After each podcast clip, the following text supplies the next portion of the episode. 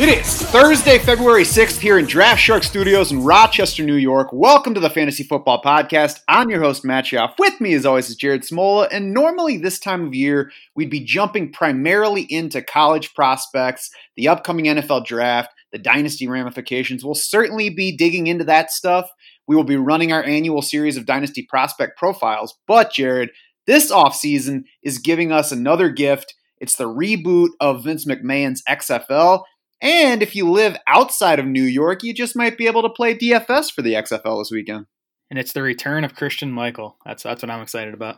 That's right. I knew you'd be excited about that. We will get to his team, of course. And we, of course, live in New York, so we will not be allowed to play XFL DFS this weekend on either DraftKings or FanDuel. But we have a whole series of free team previews on DraftSharks.com. They're all posted. You can get to know each of the eight teams in the league. We're going to run through each of the opening game weekends on this show as well to try to help you win some money if you live outside of New York. First, Jared, though, let's hit on a few of the rule differences that just might change fantasy scoring. First of all, there's no kicking extra points. I- Instead, they have different levels of point after plays where you can get one, two, or three points after a touchdown. I, I think that's bound to add some scoring to the XFL. Yeah, definitely, it adds another layer of strategy, and I think could could make you know the, the scores of these games more interesting. You're not going to get your you know 27, 21s. You're going to get some funky scores. I honestly didn't even look at at FanDuel scoring system. I did look at DraftKings, and they are giving you you know the, the one point for players that score a one point conversion, two for the two, and three for the three. So that's definitely something to at least factor in when you're building your DFS lineups. Yeah, it makes sense. And you're looking at FanDuel setup. I'm not sure they looked a whole lot into it either as they were doing it, but we'll get to more of that later. Um, the clock rules appear to be geared towards speeding up play. We'll see what that means. I did read from somebody on Twitter this morning that the scrimmages for the XFL averaged a lot more plays per scrimmage than the NFL averages per games. You know, we'll see if that carries over. We'll see about the impact there on scoring, but a chance for more points overall. There's also a second forward pass allowed if the first is completed behind the line. This is one of those that, that gets talked about a lot. I think it's ultimately going to be more kind of like a, a gimmick than a, really a significant factor. I can't see this popping up very much. Yeah, I, I doubt we see it a whole lot. There are a couple players that, that we'll talk about who I think could be used on these type of plays. You know, you know, for, former quarterbacks who, who can also run the ball that I, that I think you know might become more valuable if their teams are using them on this type of play on a regular basis.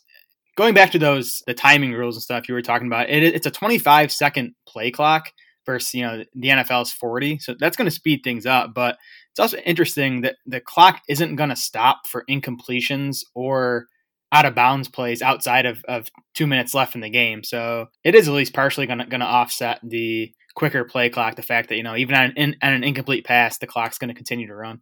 Yeah, also the two minute mark of the second quarter as well. But yeah, I'll be curious to see ultimately how the the clock rules affect scoring. I, I think they're trying to enhance the, the the pace of play, but you know, like you said, we'll see how those two different factors balance out in the end. The kickoff and punt rules are geared toward encouraging returns, both how they are going to handle touchbacks and when the kicking team can actually start moving. So I don't know that it will get to the point where they're scoring so often that we have to factor these into, you know, projections or at least expectations, but I do think there's there's a better chance that we get some return touchdowns factoring into the end of contest fantasy scores. Yep, and all touchbacks come out to the 35 yard line versus you know the, the, the 20 or 25 in the NFL. So I mean, all these rules, the XFL is just just trying to make these games higher scoring and more entertaining.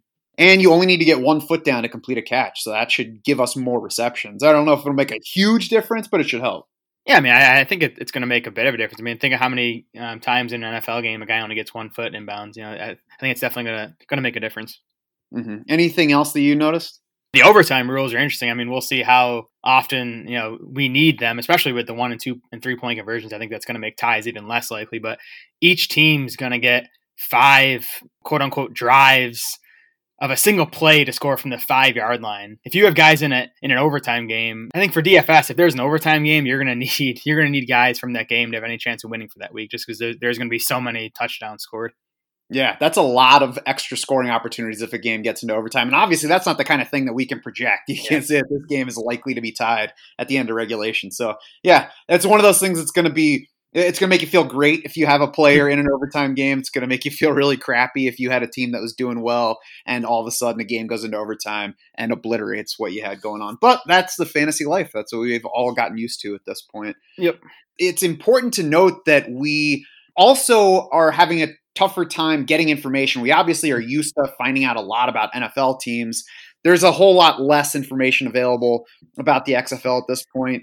Uh, included in that, only three teams, as far as I've seen t- uh, to this point, have released official depth charts for week one. We've got Tampa Bay, we've got LA, we've got Dallas. So, you know, we can we know a little bit more about those squads. There are other depth charts floating around, but I think beyond that, it's pretty much just projections by certain writers and websites. Yeah, those are the only three I've seen. Um, you know, we do have the 52 man rosters for all eight teams. We have some injury reports trickling in, but I, I haven't found like a single page that shows all all teams injuries and practice participation and that kind of stuff. It's definitely more challenging to get information, but I, I, I think that you know gives us a bigger edge if we are we are willing to put in the time to you know find that information.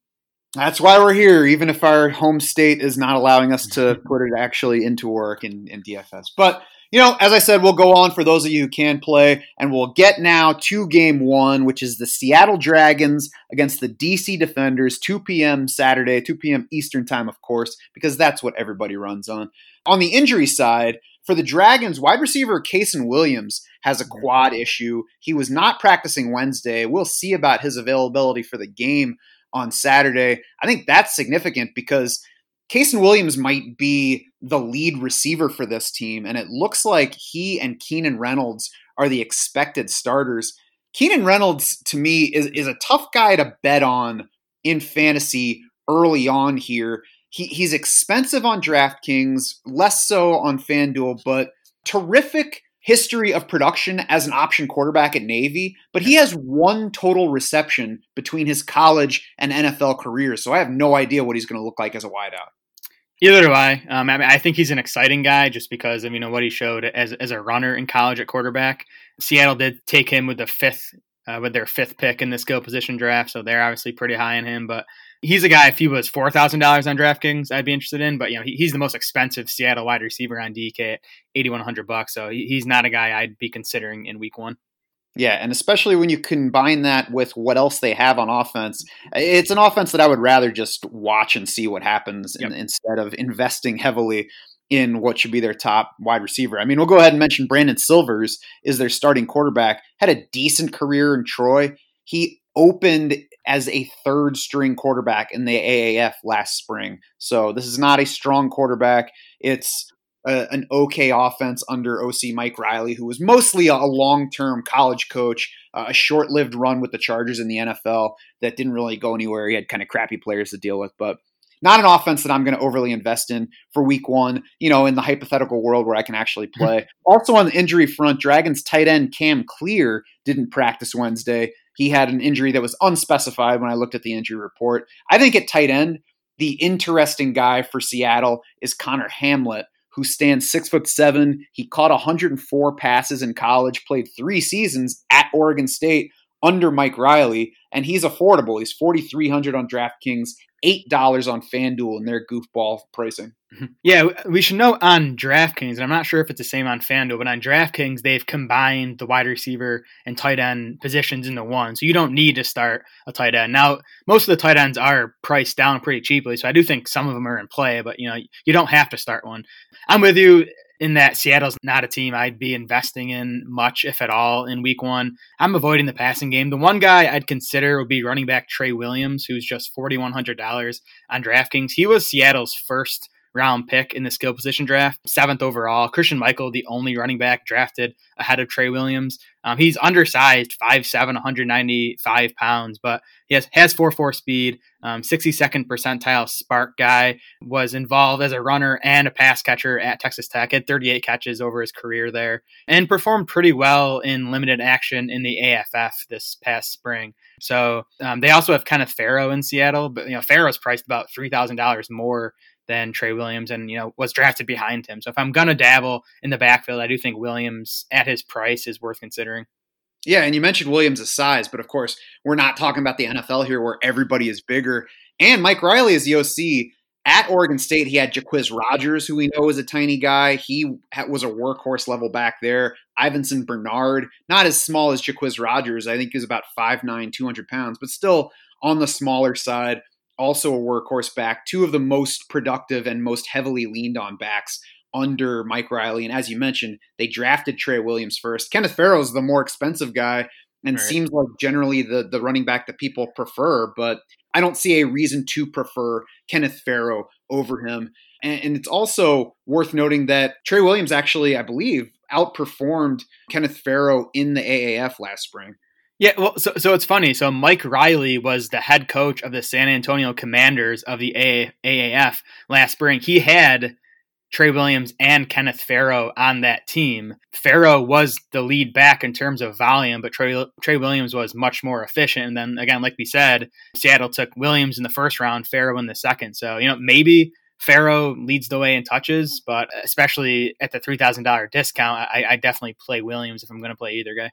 Yeah, I wouldn't be I wouldn't be surprised if Farrow ends up with more carries mm-hmm. than Williams. But to me, the fact that they drafted Williams first says Mike Riley was like, listen, Trey is the more irreplaceable facet, you know, factor for offense. We can find other guys that can play like Kenneth Farrow does. Trey Williams is going to be the, the difference maker. The other factor that makes me want to not really go in too hard on either back though this week is that Jaquan Gardner is also on the roster. He was not a, a, skill position draft pick, and they they split up their draft so that there was a skill position draft, like a defensive front draft, defensive back draft, an open phase. So you know, it wasn't just one draft for everybody. And Gardner didn't go until the open phase, but he had shoulder surgery at the end of the AAF season last spring. So that might have been a factor for that October draft. Did make the final roster here. He dominated in Division Two in college, averaged 188.8 yards per game as a sophomore, carried 877 times for his career, 81 catches, briefly led the AAF in rushing last spring before he tailed off over the second half of the season and then had that shoulder surgery. So I think that all of those guys are in this backfield in an mm-hmm. offense that I don't know about makes me lean away from all of them in week one until we see what happens. Yeah, definitely a messy backfield. Um, you have you know Seattle on the road here as seven point underdogs. Also, I, I, looked at a bunch of sports books and like the odds to win the you know XFL championship this year, and Seattle was dead last on DraftKings, on Bovada, on MGM. So you know I, th- I think the sports books are in agreement that Seattle looks like the worst team at least on paper. That's really just setting them up for an underdog win and a hip hip hooray from Jim Zorn at the end. totally. On the DC defender side, wide receiver DeAndre Thompkins is dealing with a foot injury. He didn't practice on Wednesday, so decent chance that he's out for the game. That clears the way for probably what was going to happen anyway, and that's Rashad Ross and Eli Rogers leading this wide receiver core. Ross, of course, one of the best known names here because of what he did last spring in the AAF that got him signed into the NFL. He's top shelf price though on DraftKings, surprisingly far down the FanDuel list at 15 bucks, whereas their pricing starts at $20 at the position. I was quite surprised that he was down there because he's again one of the more popular fantasy options in this new league, whether you're talking about season long drafts or DFS. I think that's just going to boost his ownership even further on FanDuel, though. I think when you combine the price on DraftKings and the likely ownership on FanDuel with the situation, I don't think I'm going to play much Rashad Ross this weekend unless I'm playing a bunch of lineups. Yeah, I don't think he'd be in my plans either. I, I mean, I, I'll, I'll say that there are a ton of guys who look like big values at the cheaper price level. So it's almost like you have to spend your money somewhere. So I, I wouldn't argue too hard against Rashad Ross. He does seem like a pretty safe bet to be a big part of this passing game, especially if Thompkins is out. DeAndre Thompkins, Thompkins was going to be one of my favorite value wide receivers before I found out about that foot injury. Um, the guy has 4 3 speed, averaged 15 yards per catch at Penn State. And according to DC's official website, he was the team's best wide receiver in training camp. So, again, we'll keep an eye on that injury. Um, if he does miss this game, um, I think he's someone to keep in mind once he gets healthy. Yeah. I mean, I, like you said, there are, you can find places to save money to fit in more expensive guys. So it's not a mm-hmm. huge factor. I would also not worry as much about kind of maxing out the salary cap this week as I normally would on DFS sites because we're all guessing at who's actually going to be good here. I mean, you could easily wind up with a well under cap roster winning a tournament this weekend. I do think the Rashad Ross and Cardale Jones stack is going to be um, very popular. Mm-hmm. I also think that it's possible this offense might wind up overrated. So they've got offensive coordinator Tanner Engstrand, who was mostly an OC at University of San Diego, was very successful there, was also very run heavy. The San Diego Union Tribune said he was known for stretching defenses horizontally and vertically with his offense. So likes the deep ball. He loved that with Cardale Jones at quarterback. And obviously that would work well with Rashad Ross's downfield speed, but also lots of running. And head coach Pep Hamilton, in his four college offenses, he spent two years as an OC at Stanford and the last two as I forget what they called it, a consultant or an assistant at Michigan. But those four offenses all ran the ball a lot more than they threw it. So I think we could get a lot of running here and a few deep shots as the as the crux of the passing offense. And I, am I'm really liking the running backs more than the wide receivers at the outset for this offense. Yeah, to me, this roster in general looks like one of the stronger ones in the league. So it, it is an offense that I'm looking to invest in. I agree it could be more run leaning. You know, they spent through their first seven skill position draft picks on running backs. We can talk about them in a bit here, but I'm definitely excited about Cardale Jones. You know, maybe beyond Christine Michael, the guy I'm most excited to watch play in this league, and just just a, a big guy, big arm, has some um, mobility. You know, should should give us some rushing production in this league. And this past preseason, Cardale Jones was really good for the Chargers. 68% completion rate, 8.7 yards per attempt. He was second in Pro Football Focus's preseason passing grades among 39 qualifying quarterbacks. So I think I think you know he he can emerge as as the best quarterback in this league.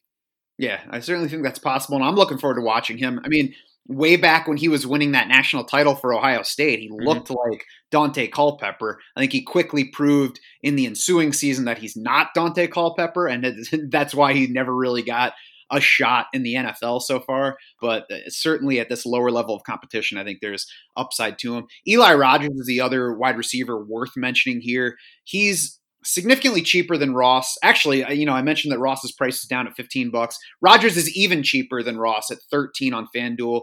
Expensive still on DraftKings at 9100, but that's still 1300 less than Ross. So Rogers is worth considering. Again, at that price, I probably would not be looking his way this week. And it's more so because I really like the backfield that DC has. At the 9100 bucks on DraftKings, I, I just don't know Rogers has the upside to pay that off. I mean, he, he's been a possession receiver through and through. We saw it in the NFL with the Steelers. Um, just 10.5 yards per catch for Eli Rogers there. Even at Louisville, um, he only averaged 11.5 yards per catch. He's 5'10, 187 pounds, not a big time athlete. So you could see him rack up five, six, seven catches. But uh, again, at the 9100 bucks on DraftKings, I, I think he's overpriced there.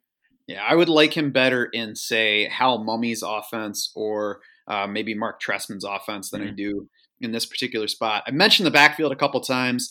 They got Jhurell Pressley. They have Donnel Pumphrey. And Pressley hasn't done anything in the NFL to this point, but he led the AAF in rushing last spring. He averaged 6.9 yards per carry for his college career. Never got to a workhorse level there. He never reached 150 carries for a season, but talented runner, a speedy runner. He's second behind only Andre Williams among XFL running backs in speed score. And Andre Williams is, is only better in that category because he's like 290 pounds. Right. So Jhurell Pressley was also Pro Football Focus's second highest graded running back in the AAF last spring. So he performed there, produced. I think he's ready to do some stuff here. And he combines with Donnel Pumphrey to maybe put together the best backfield in the league. I mean, Pumphrey never got on the field for the Eagles, but he was a fourth round pick for them after setting NCAA records for both total rushing yards and total yards from scrimmage.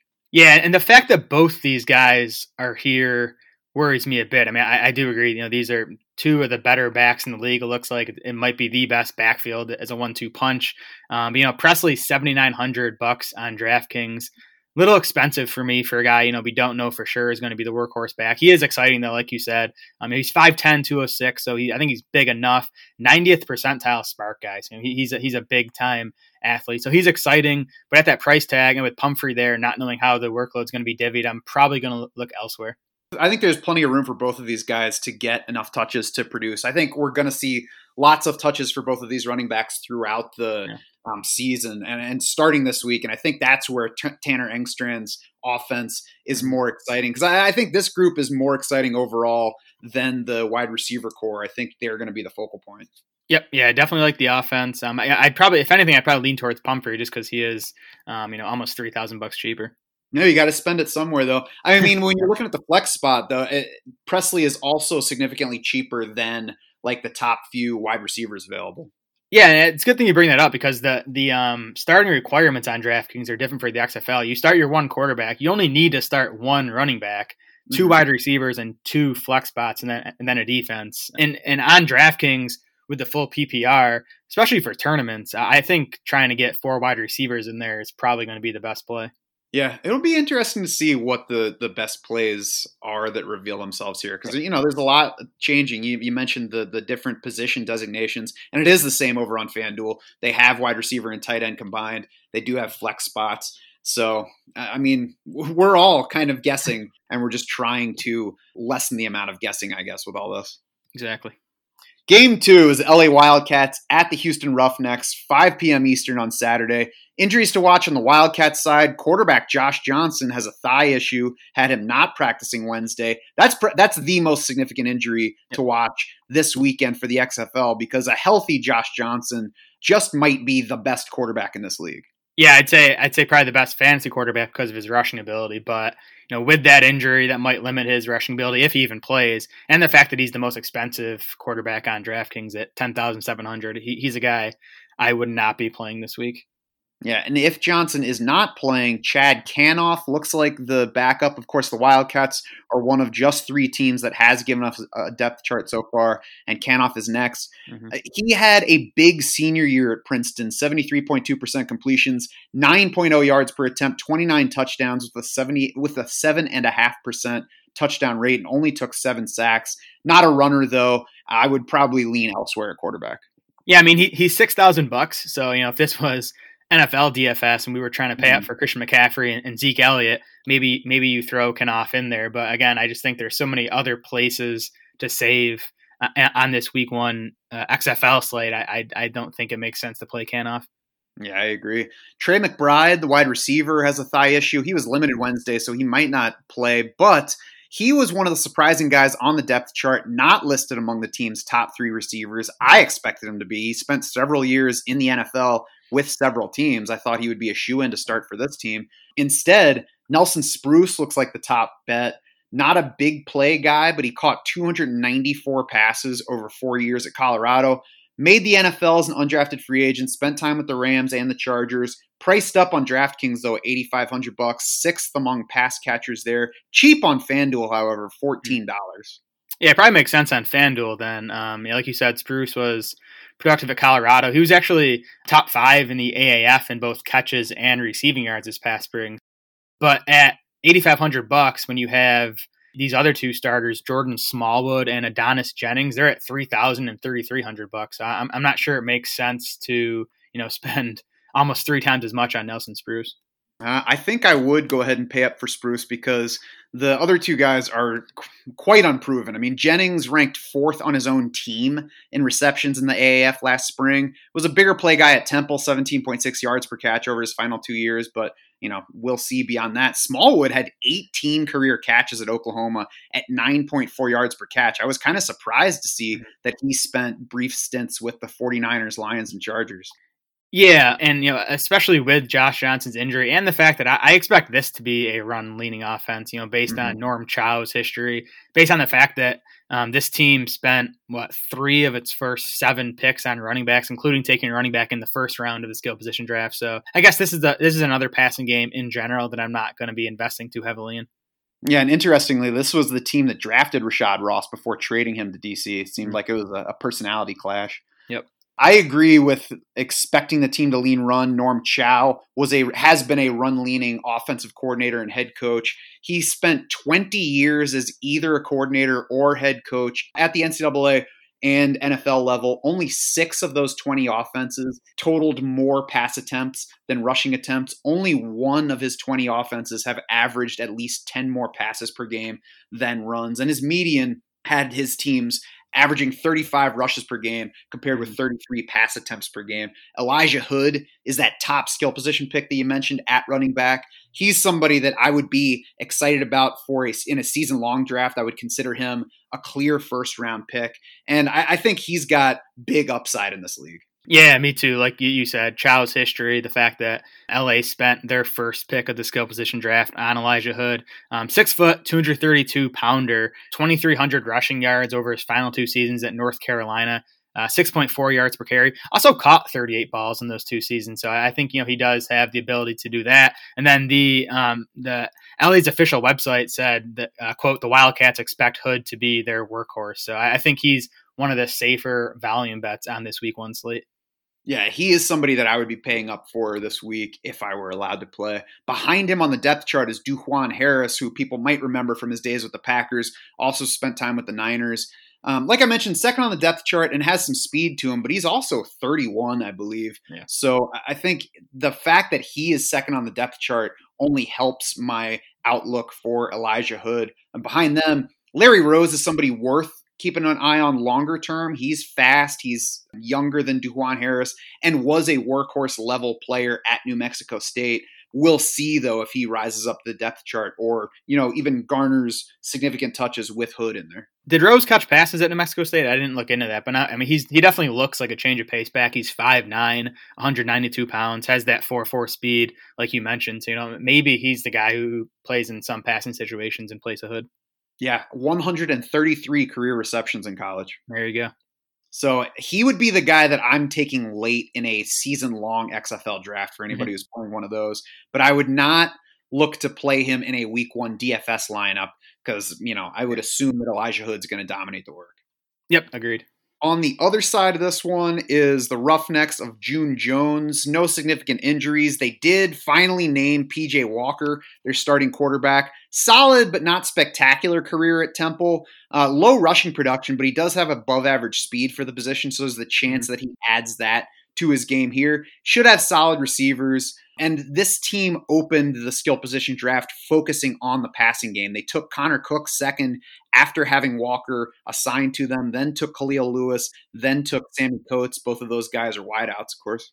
Right. I, I, like PJ Walker as a play on DraftKings this week. He's just seventy eight hundred bucks. Um, it, it's not so much because of him. It's because of June Jones, who we know is, is a pass heavy play caller. Like you said, they're loaded up on wide receivers. There's not a single tight end on this roster. I, I think it's pretty clear it's going to be one of the most pass heavy offenses in this league. PJ Walker called it a run and shoot offense. He expects to be in the shotgun a lot. So again, just volume. Maybe there's some rushing upside to him, and then price. I think all makes Walker a pretty good play on DK this week.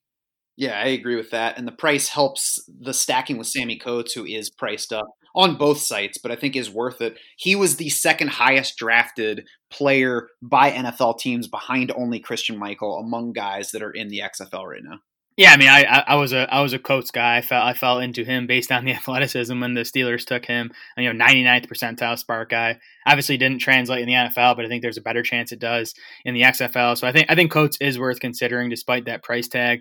Uh, I think Kahlil Lewis is worth considering too. Houston actually took him in the second round ahead of Sammy Coates, who went in the third round. Um, Kahlil Lewis, small, not super athletic, so he's definitely not as exciting as Sammy Coates. But again, I do think he's going to get playing time, and he's just forty one hundred bucks on DraftKings. Yeah, significantly cheaper, uh, less than half the price of Coates. Dominated his final two teams at University of Cincinnati in both receptions and receiving yards. So not a special athlete, which Coates is, but like you said, they drafted him ahead of Coates. Mm-hmm. So obviously they like him and and easier to fit in lineup. So I agree. Consider Kahlil Lewis this week. You mentioned that they don't have any tight ends on their roster. Also, the first running back that they drafted did not make the roster. That was Kyle Hicks. Instead, their top two running backs look like Andre Williams and D'Angelo Henderson.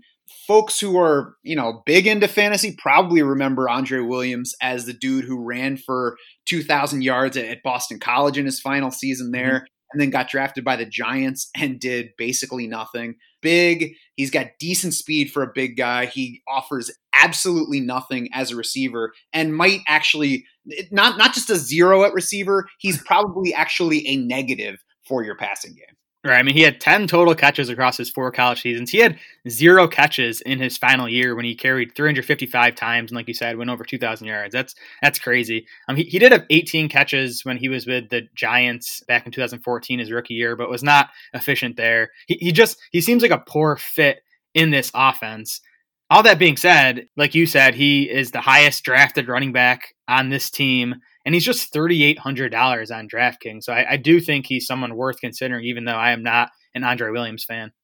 Yeah, so June Jones's history shows him spreading the ball around, and I don't think Andre Williams is going to catch a bunch of passes, even though like Craig Heyward caught some passes for June Jones back in Atlanta. But he has used big backs at times. Zach Line was his most consistently used rusher over his entire history as a coach. And Zach Line is somebody who was a running back at SMU when he was there, but was then a fullback in the NFL. So that mm-hmm. speaks to the size of him. So I wouldn't be surprised if Andre Williams leads this team in carries. I would be shocked anything significant as a pass catcher. You mentioned the 18 catches as a rookie with the Giants. I believe that was on like 37 targets. so it's like a 50% catch rate for a running back, which is awful. De'Angelo Henderson, on the other hand, a much better receiving back, 97 career catches at Coastal Carolina, nine and a half yards per reception, also 6.4 yards per carry as a three year workhorse there. I think he's the much bigger talent than Andre Williams. Yep. I think he's going to emerge as the top back in this backfield, however long it takes. He's actually more expensive than Williams on DraftKings for week one, 4,500 versus 3,800. But that's obviously not too much to fit De'Angelo Henderson into a lineup.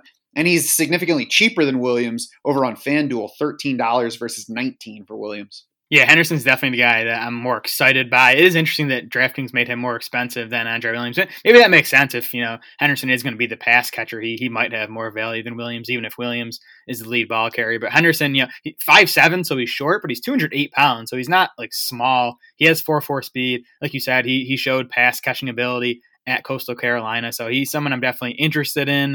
Um, I hate to say it though, but I think I'd have to lean towards Williams just because he's cheaper on DraftKings this week. Mm. I think at that level, I wouldn't have the salary making the decision for That's me fair. when I think Henderson's ceiling is a lot higher for as a receiver. I, I, I think we both thought when Henderson was coming into the league, he looked very similar to Tarik Cohen. Yeah, yep, definitely. All right, let's move on to game three then, which is the Tampa Bay Vipers at the New York Guardians, 2 p.m. Eastern on Sunday. And I mean, is there a more mm. fun team to think about than the Vipers? No, I mean, it's, it's definitely the team I want to bet on. It's the coach and Mark Trestman I want to bet on. Um, and, and I think they do have some interesting guys and especially some interesting prices on DraftKings this week. Yeah, no significant injuries on their side, so we don't have to worry about that. Mark Trestman, that that factor is, I think, the first thing you need to look at when looking at Tampa Bay. And I mean, you can read our full preview on the Vipers on DraftSharks.com for all the details about his background. But basically, all you need to know is that Mark Trestman offenses have been very successful. He took over six different NFL offenses, either as a coordinator or head coach. Four of those improved in both yardage and points the year he took them over. Another was the 49ers, who couldn't improve because the year before he arrived, they were first in points and second in yards. They just did that again in the Mark Trestman uh, debut season. Only the 2015 Ravens failed to improve over what they did before Trestman arrived. And that team lost Joe Flacco, Steve Smith, and Justin Forsett for six plus games apiece. Yeah, and Trestman's also had success in the CFL. Um, he has what he has three CFL titles in seven years there. He won Coach of the Year twice in the CFL. And I think the other important note with Trestman is he he loves to throw the ball. Twelve seasons as an NFL head coach or offensive coordinator. All twelve of his teams finished top half of the league in pass attempts. Eight of the 12 ranked top 12 in passing yards. Two of his teams finished number one in passing yards. So this is definitely a passing game I think we want to invest in. Yes, and even in the pass happy CFL, his teams, six of his seven offenses, ranked first or second in the league in pass attempts. So even when everybody else is pass happy, he's pass happier. Even when the NFL wasn't pass happy, he was pass happy. He's somebody to invest in on the passing side. That is why I like Aaron Murray, maybe the best mm-hmm. among quarterbacks this week in DFS. I'll take him definitely over Cardale Jones uh, in DFS this week. Murray is sixth in QB pricing on both sites, which you know gives him a, makes him a solid value. He barely saw the field in the NFL, but he was drafted. He served as a backup for several years, and that followed a terrific career at Georgia 121 touchdown passes, 16 more rushing, even though he's not much of a runner, 41 interceptions, 8.9 yards per pass attempt for his career there. Yeah, four year starter at Georgia, you know. So in the SEC, he's he he has experience, which is nice. To me, Murray's not an exciting player. Like I, I think I think he can. He's not going to elevate the offense, but I don't think he needs to with Trestman here and in this in this system. So yeah, I, I agree. Murray, um, the player doesn't excite me, but in this situation, I definitely think he's in play. I think he's Kirk Cousins with Jay Gruden. I like it. Um, and not only that, he's got big pass catchers. Nick Truesdell, I think, is the most exciting one. Uh, and he might be headed for XFL stardom here very soon. He's a very interesting case. Barely played in college. He got a scholarship to University, University of Cincinnati, but he got caught stealing at the bookstore and lost his scholarship quickly. He transferred to Grand Rapids Community College, tore an ACL, and then just decided he was done playing college football basically after that. Got an agent got some pro trials. He actually got chances with six different NFL teams, never made a regular season appearance there. One full season in the Arena League, 80 catches, 977 yards, 23 touchdowns. He was in the AAF last spring. He finished that as the second highest graded pass catcher, the second highest graded tight end by Pro Football Focus. And the only guy ahead of him was somebody who only saw three targets. So Nick Truesdell was at the top of that group. He was the fifth overall pick in the skill position draft here, so a first rounder for Mark Trestman's offense. And as recently as 2017, Truesdell was timed at 447 in the 40 at six foot six, 252 pounds. Yeah, super interesting guy. I mean, I, I will be honest, I had not heard of him until I started you know digging into the XFL, but big, fast. Trestman obviously loves him, making him you know his first round pick, fifth overall, like you said, and there are some interesting wide receivers here, but there's no like one standout clear lead dog. So Truesdell definitely might emerge as the top option in this passing game. DraftKings isn't isn't sleeping on him though. He's sixty nine hundred bucks there. So you know if you compare him to the other top wide receivers, there is a discount there, but it's also still expensive when you compare him to the other tight ends. Yeah, but so if if we had a tight end slot here, then mm-hmm. I think Truesdell would be the clear most owned player at that spot because yeah. he has generated some buzz. Uh, I think because it's combined, there's the chance that he loses some shine, especially with people trying to fit in Sammy Coates and Rashad Ross. 10th in wide receiver slash tight end pricing on DK, tied for 17th on FanDuel. So not hard to fit in. For me, Aaron Murray, Nick Truesdell is the primary stack I would be using in my builds this weekend. That makes sense. I'm also interested in these wide receivers, though. Um, so Tampa has Reece Horn, Jalen Tolliver, and Dan Williams listed as their top three wide receivers on, on their depth chart. Reece Horn is thirty four hundred bucks on DraftKings. Jalen Tolliver is thirty two hundred. Dan Williams is three thousand. So they're all super cheap. Um, I think Reece Horn's the guy I'd lean towards. He was good in the AAF. Um, he finished fourth in the league in receiving yards, averaged fifteen point three yards per catch. 6'3", 217 pounds, 49th percentile SPARQ guy. So decent size, decent decent athleticism. At that price tag, he's someone I'm definitely interested in. Yeah, and all three of their top receivers are under 3,500 in DK salary this week. Tolliver and Williams are up in FanDuel, um, but you know you can still afford them. I, I, think it's viable because of the four game slate or two game if you're only playing one day or the other mm-hmm. to put Murray, Truesdell, and one of those wide receivers in your lineup. Uh, you mentioned Horn. He also graded out third among all AAF wideouts according to Pro Football Focus last spring. Tolliver dominated market share in college. Reece Horn did as well. They both dominated market share for their teams in college. Tolliver topped this group of three with 16 and a half yards per catch for his college career. All three of these guys are six foot three. I would get some Tolliver. I would get some Reece Horn eh, yeah. into my lineups and see where this goes. You know, most of all because it's investing in Mark Trestman getting them the ball. Exactly. That, that's what that's what it's about investing in this passing game and at these price tags where you can you know pretty much do whatever you want with the rest of your lineup. Tolliver, uh, 82nd percentile SPARQ guy, so he he has the edge over Horn there if that's what you're looking for. And I'll you know I'll mention the backfield real quick. I, I think mm-hmm. the the limited aspect of this backfield makes the passing game even more exciting. But it's worth noting De'Veon Smith is the starter. Only Jhurell Pressley got a higher PFF grade among guys who among running backs who played in the AAF last spring and are now in the XFL. So Smith played well there. He is the lead back here. We've seen for years uh, running backs of varied skill levels getting a lot of targets in Mark Trestman's offense. Yeah, former Michigan running back De'Veon Smith, um, 4.5 yards per carry in four seasons at Michigan. He's 223 pounds, but he ran a 4.8 40 time, 10th percentile SPARQ score. So not an exciting guy, but again, I think Tampa is one of the offenses I, you know, want to be invested in. So from that standpoint, I think De'Veon Smith is someone worth considering. And 6,300 bucks on DraftKings, if he is, is going to be the clear lead ball carrier is a pretty good price. Mm-hmm. On the other side, the Guardians to me look like an offense to maybe avoid at least mm-hmm. for week one while we see what's going on here. Kevin Gilbride's the coach uh, a name we all know, but doesn't have a special history of production and no clear preference for run or pass. You can look through the teams, and there were plenty that leaned pass, there were plenty that leaned run. I think he kind of goes where the talent is, and that's my big issue with his team. Is I don't like any particular area here. There's no area that I want to bet on. I'd much rather just watch him week one and see what happens. Yep, I'm with you there. Um, they have Matt McGloin starting at quarterback he was, you know, fine at Penn State. Got six starts as a rookie for the Raiders. Didn't do anything special there. He's ninety seven hundred bucks though on DraftKings, so I don't see any reason to pay for Matt McGloin when you can get Aaron Murray, you know, for seven hundred bucks cheaper.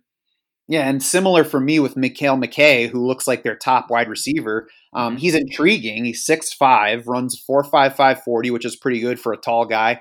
18.8 yards per catch career in college, but He's the fourth most expensive player at any position at 9900 bucks on DraftKings this week, second behind only Rashad Ross at wide receiver. So uh, I'll take a pass in week 1 and see where this where things go.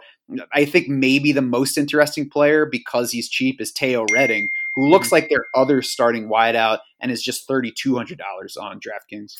Yeah, and that price is about the only thing I can say for Teo Redding. I don't think he's he, he's you know an exciting player, but um, if he's going to get opportunity, he's at least worth considering at that price. McKay is a guy I like, and it does it does look like he's the clear number one here. But you know, at ninety nine hundred bucks for an offense that I'm not super excited about, he he just feels overpriced on DraftKings. Yeah, I agree. It's also worth noting that two of their top three picks in the skill position draft, uh, DeAngelo Yancey and Tanner Gentry, both wide receivers, both on IR. So we'll see if either of them can return during the season. But you know that's part of what makes this hard to like heading into the year in the backfield. They're led by unexciting to me at least tim cook who had 30 career carries and two career catches at oregon state. Yeah he, he was decent in the aaf this past spring averaged 4.9 yards per carry on 56 attempts. Um, he's a 74th percentile SPARQ guy so you know, he's interesting. Someone I, I wouldn't play in week one, though. Justin Stockton is another running back on this roster that I'm going to be monitoring. He's only 4,200 bucks this week on DraftKings. So if I'm going to play a running back from this team, it would be Justin Stockton. I think he could be the change of pace back here. He's a bit undersized, 5'9, 201 pounds, but he's 69th percentile SPARQ guy, um, averaged 5.8 yards per carry across four seasons at Texas Tech, and caught 82 passes at Texas Tech. So, again, I think he could be the pass catching back here. Yeah, uh, I, I would probably avoid the whole backfield for week yep. one of DFS, but Justin Stockton is the guy that I would take in a middle to later round of a season long XFL draft for those reasons and because he was on the same team with Tim Cook in the AAF last spring. Didn't get the ball as much as Cook, but actually averaged 5.4 yards per carry for that same team compared with 4.9 for Cook. As you mentioned, more receptions in college. He caught those 82 balls in college. No other running back on this Guardians roster caught more than 34 passes in college. So I this is just overall this is a situation I would rather see play out before I want to trust any of them in my lineup. Yes, definitely me too. Final game of the weekend, the St. Louis Battlehawks at the Dallas Renegades, 5 p.m. Eastern Sunday.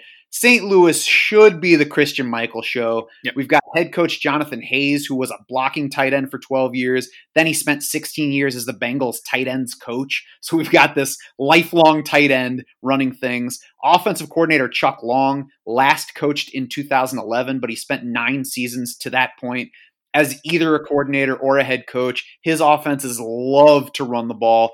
29.9 pass attempts per game as a median, 39.2 rushes per game as a median across those nine years running offenses. So Christine Michael was their first skill position pick. Their next running back was Matt Jones in round seven. He flamed out of the NFL even quicker than Michael did. I think Christine Michael is maybe the best bet in this league for touches. Yeah, I'd agree with that, especially week one before we, you know, see any of these teams. Michael is the most expensive running back on DraftKings, eighty four hundred bucks. I mean, again, he it's it's easy enough to get him in here if you want to. Um, you know, I guess my my concern would be how much he's going to do in the passing game, and the fact that you know, again, th- this this St. Louis team is expected to be down there as you know one of the worst teams in the league. They're on the road here; they're seven and a half point underdogs last I checked, so it's probably not a great week one spot for Christine Michael. But again, in, in a league where there's so many questions, I, I do think he's you know probably the best volume bet at running back this week. And he's finally in a spot where he might just be able to get by on his natural abilities. I mean, his his athleticism and speed have always been the plus with him. The the downside has been I don't know consistency and effort. And when you're playing against guys who you're just physically better than, you know, it has a chance to show through. I think the other factor working in favor of Christine Michael here is that the rest of their offense is is fairly unproven. Jordan Mm-hmm. Ta'amu is the only starting quarterback in the league that has no regular season game experience in any pro league. So he's got some talent, but we got to see what he can do beyond college, where some people would say he disappointed given the receiving talent that he had at Ole Miss. And then the the wide receivers are just kind of an okay group. Yeah, I, would say Jordan Ta'amu disappointed considering you know last year he had AJ Brown, DK Metcalf, Dawson Knox, DaMarkus Lodge, who you know was an NFL prospect, and Ole Miss still wasn't you know a dominant team. So Ta'amu, I think he's a big guy. He has some athleticism. You know, maybe in this league he, he does he does you know have some success, but not a guy I'm interested in week one. And you know the wide receiver core to me seems very muddled. Um, if I'm gonna play a guy in DraftKings, I'd probably go down play the cheapest guy who I think is going to get some playing time, L'Damian Washington. He's just 3,700 bucks. Um, he's a 6'4", 216 pounder, 4'4 speed, averaged 17.4 yards per catch in college, um, played at Missouri. So if I'm going to dabble, and uh, again, this is probably an offense I'm going to stay away from beyond Christine Michael, but I think Washington's the wide receiver I'd take a shot on if I'm going to play someone from this team. Yep, I totally agree with those reasons for L'Damian Washington. One injury to watch: tight end Cole Hunt has a hamstring that limited him Wednesday, so we'll see. I think that makes it even easier to prefer Wes Saxton if you Yeah. are playing in a spot where you're playing a tight end or if you're playing a showdown or something. Most of the places that I've seen seem to assume that Cole Hunt is going to be the top tight end for this team. Mhm. I think even if that's the case, there's a chance that this is the most tight end friendly spot in the league, considering the coaches. It should be run heavy, so they should want to have two tight ends on the field plenty. We have a tight end as the head coach, but more so when you contr- when you uh, compare Cole Hunt and Wes Saxton. Saxton is faster. He caught 71 more passes in college. He averaged 2.0 more yards per catch. Granted, at a lower competition level, but it was FCS compared with Rice and TCU, so not a not a huge drop. He caught 17 balls in the AAF last spring compared with two for Cole Hunt. The Battlehawks drafted Saxton higher, yet Saxton's opening as a $3,000 uh, salary guy on DraftKings. Hunt is at 4,900 bucks. Yeah, I think if Cole Hunt's out for this game, I think I'd consider Saxton at 3,000. If Hunt's in there, I'd probably avoid it just without knowing how the snaps are going to be divvied. Makes sense. Otherwise, in the receiving core, there's also Keith Mumphrey, who played for the Texans, De'Mornay Pierson-El, who was a kick, who was a return man and decent wide receiver in college. But as you said, I would lean toward L'Damian Washington among the group. Yeah, again, I really have no idea how this wide receivers core is going to shake out. So again, I'd try to avoid it, but Washington at the price tag is the guy I'd lean towards. The Dallas Renegades might not be with their top quarterback for this first game. QB Landry Jones, though, is limited Wednesday, and knee injuries had him out for a while. It sounds like he might play. He'll be one that you have to keep an eye on if you are considering putting him in your lineup. He said previously there was a chance for him to play in week one, and that the worst case, quote unquote, had him returning for week two. So either way, he's close. The other injury for them is wide receiver Jazz Ferguson, who hmm. has a hand issue and did not practice Wednesday. Yeah, and Ferguson was a guy I think we were both excited about. You know, big athletic guy, flashed a bit this summer with the Seahawks, but um, you know he he's not even listed with the first team offense on their initial depth chart. I'm assuming that's because of the injury, and once he's healthy, he will get in there. But I think for Week One, Ferguson is a guy to avoid. Yeah, I'll be curious to see if that is because of the injury or if it's just because of how things are shaking out. Jeff Badet does easily become the number one wide receiver for at least week one, and I would consider him whether it's Landry Jones or Philip Nelson at quarterback. Badet is 5'11, 182, 439 speed in the 40, 108 college catches, spent one year at Oklahoma, three at Kentucky, 16 and a half yards per catch overall. Undrafted for the NFL, but was Dallas's top pick in the skill position draft for the XFL. Also expected to return punts here. We mentioned earlier that they want to encourage returns to happen. So I think that, you know, could be another slight mark in his favor. Badet is fifth in wide receiver price at 8800 bucks, but given his situation and his speed, he might be one of those guys that I'd pay up for. Yeah, I was to say. I mean, he. I think he's one of the, if not the cheapest wide receiver who you know we can, I, I, guess, with some confidence say is his team's number one wide receiver, and with that big play upside, I think Badet's kind of like the the DeSean Jackson of the of the XFL. I think he's someone you probably want exposure to in tournaments. Uh, Freddie Martino is worth mentioning too. He was also undrafted in the NFL, but he spent a year with Atlanta, spent three years with Tampa Bay, just 13 total catches, but he caught 296 balls in college, 3,766 yards, 26 touchdowns, 449 speed for him. So another speedy wide receiver for this lineup. And in week one, he has a DraftKings salary of just $3,000. He's 900 cheaper even than Flynn Nagel in this offense. Yep, and uh, Martino is listed as the number two wide receiver on the depth chart, so I think he's definitely in play at three thousand bucks. This is a passing game. I want to invest in even if Landry Jones is out, so I think Martino is an option. I wanted to mention tight end Donald Parham, who I think is one of the tight ends worth considering, even in you know a flex spot potentially. Just twenty six hundred bucks. Um, he's 6'8", 240 pounds, has four seven speed caught 180 passes in his college career at Stetson. So, you know, not the biggest competition there, but, you know, was a pass catching tight end there. And I was, you know, reading some stuff on this Dallas team, and it does sound like Parham was a pretty big part of the passing game in training camp and in some of their scrimmages. Yeah, he was one of the other depth chart surprises, though. When Dallas released its depth chart, he's second behind Sean Price. Oh, I missed uh, that. Right in. So, I mean, we'll see how much that means. It might yep. mean nothing. It might be significant. One of those one of those reasons that we don't want to overinvest in anybody this week because again, we're all still guessing to some degree. So there's certainly upside to him though. The reason that we are interested at all really in these guys that we don't otherwise know a whole lot about is because the offensive coordinator is Hal Mumme, who has been a coordinator and head coach for a long time, almost exclusively in college. Uh, pass happy even among pass happy people, he would be smiling even more broadly. His his history is basically two to one in favor of throwing the ball versus running the ball. So even if we don't get Landry Jones in this game, I think Philip Nelson at quarterback is worth considering. He had just one full starting season in college at East Carolina, was a backup in the CFL, was a backup in the AAF mm-hmm. before mm-hmm. injuries got him in there. Didn't run much at East Carolina, but he's timed sub 4 5 in the 40, so there's some rushing upside he did run for 81 yards on 16 carries in the AAF last spring and did more as a runner at Minnesota before landing at East Carolina. Eighth in QB price for the XFL, just 900 bucks behind Landry Jones, but I think he's worth considering for this weekend. Definitely worth considering. You know, he's right there for me with PJ Walker, you know, who is 500 bucks cheaper as, you know, the two cheap quarterbacks to consider. And I think the fact that Jeff Badet looks like a fairly easy stack with Philip Nelson makes it even more attractive to get some exposure to that. Yep, definitely. Anything else from that team before? Oh, I, we got to talk running about back. former Panthers running back Cameron Artis Payne. We we definitely do. Um, I think he, especially at his price, sixty eight hundred bucks on DraftKings. I, I think he's pretty clearly the lead guy here. You know, was was mediocre with the Panthers um, in his few seasons there, four point two yards per carry, but he did have a sixteen hundred yard uh, rushing season in his final year at Auburn. Um, you know, he has decent size at 5'10", 212 pounds. He's a 70th percentile SPARQ guy. So yeah, another guy who you know was was just okay in the NFL, but could definitely be one of the better running backs in the XFL.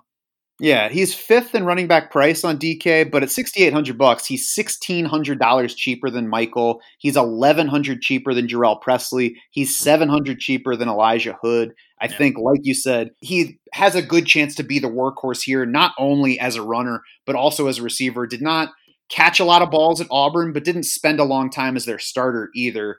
So I think he has pass catching upside beyond what he has been allowed to show so far. He looked pretty good as a receiver in his limited college tape coming into the league. And there's just not much behind him on the depth chart. Lance Dunbar is the name that people know, but Lance Dunbar is old. He is not second on the depth chart, and he's got a lot of lower body injuries behind him. I would not be surprised if we really don't see much from Lance Dunbar here. Yeah, he wasn't even listed on that depth chart at all, right? Yeah, it was only two deep, but yeah, he's not right. there.